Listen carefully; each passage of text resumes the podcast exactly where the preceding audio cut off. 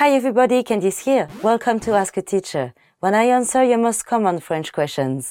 The question for this lesson is, when should I use the pronoun on? On is a very useful personal pronoun. It is conjugated exactly the same as il ou elle, meaning he or she, and it means either one or we. On is a special pronoun because sometimes it refers to no one in particular. In English, we might translate it as the general one. For example, à Paris, on peut voir les anciennes maisons d'écrivains célèbres.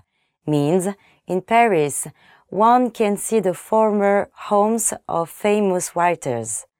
Because on is used in an indeterminate way, it's very important in making the passive voice. For example, on m'a dit de partir, meaning I was told to leave. Or, on a trouvé un portefeuille, meaning a wallet was found. But more commonly, on is used to mean we. It's actually less formal than using nous. And it connotes that on is a group or une bande in French. So it's more friendly and familiar.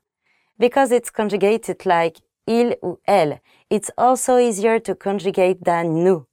For example, on est allé au cinéma et on a vu la nouvelle comédie.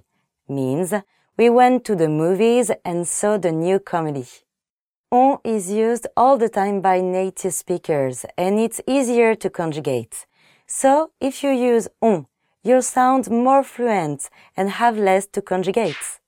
And that's it. If you have any more questions, please leave them in the comments below and I'll try to answer them.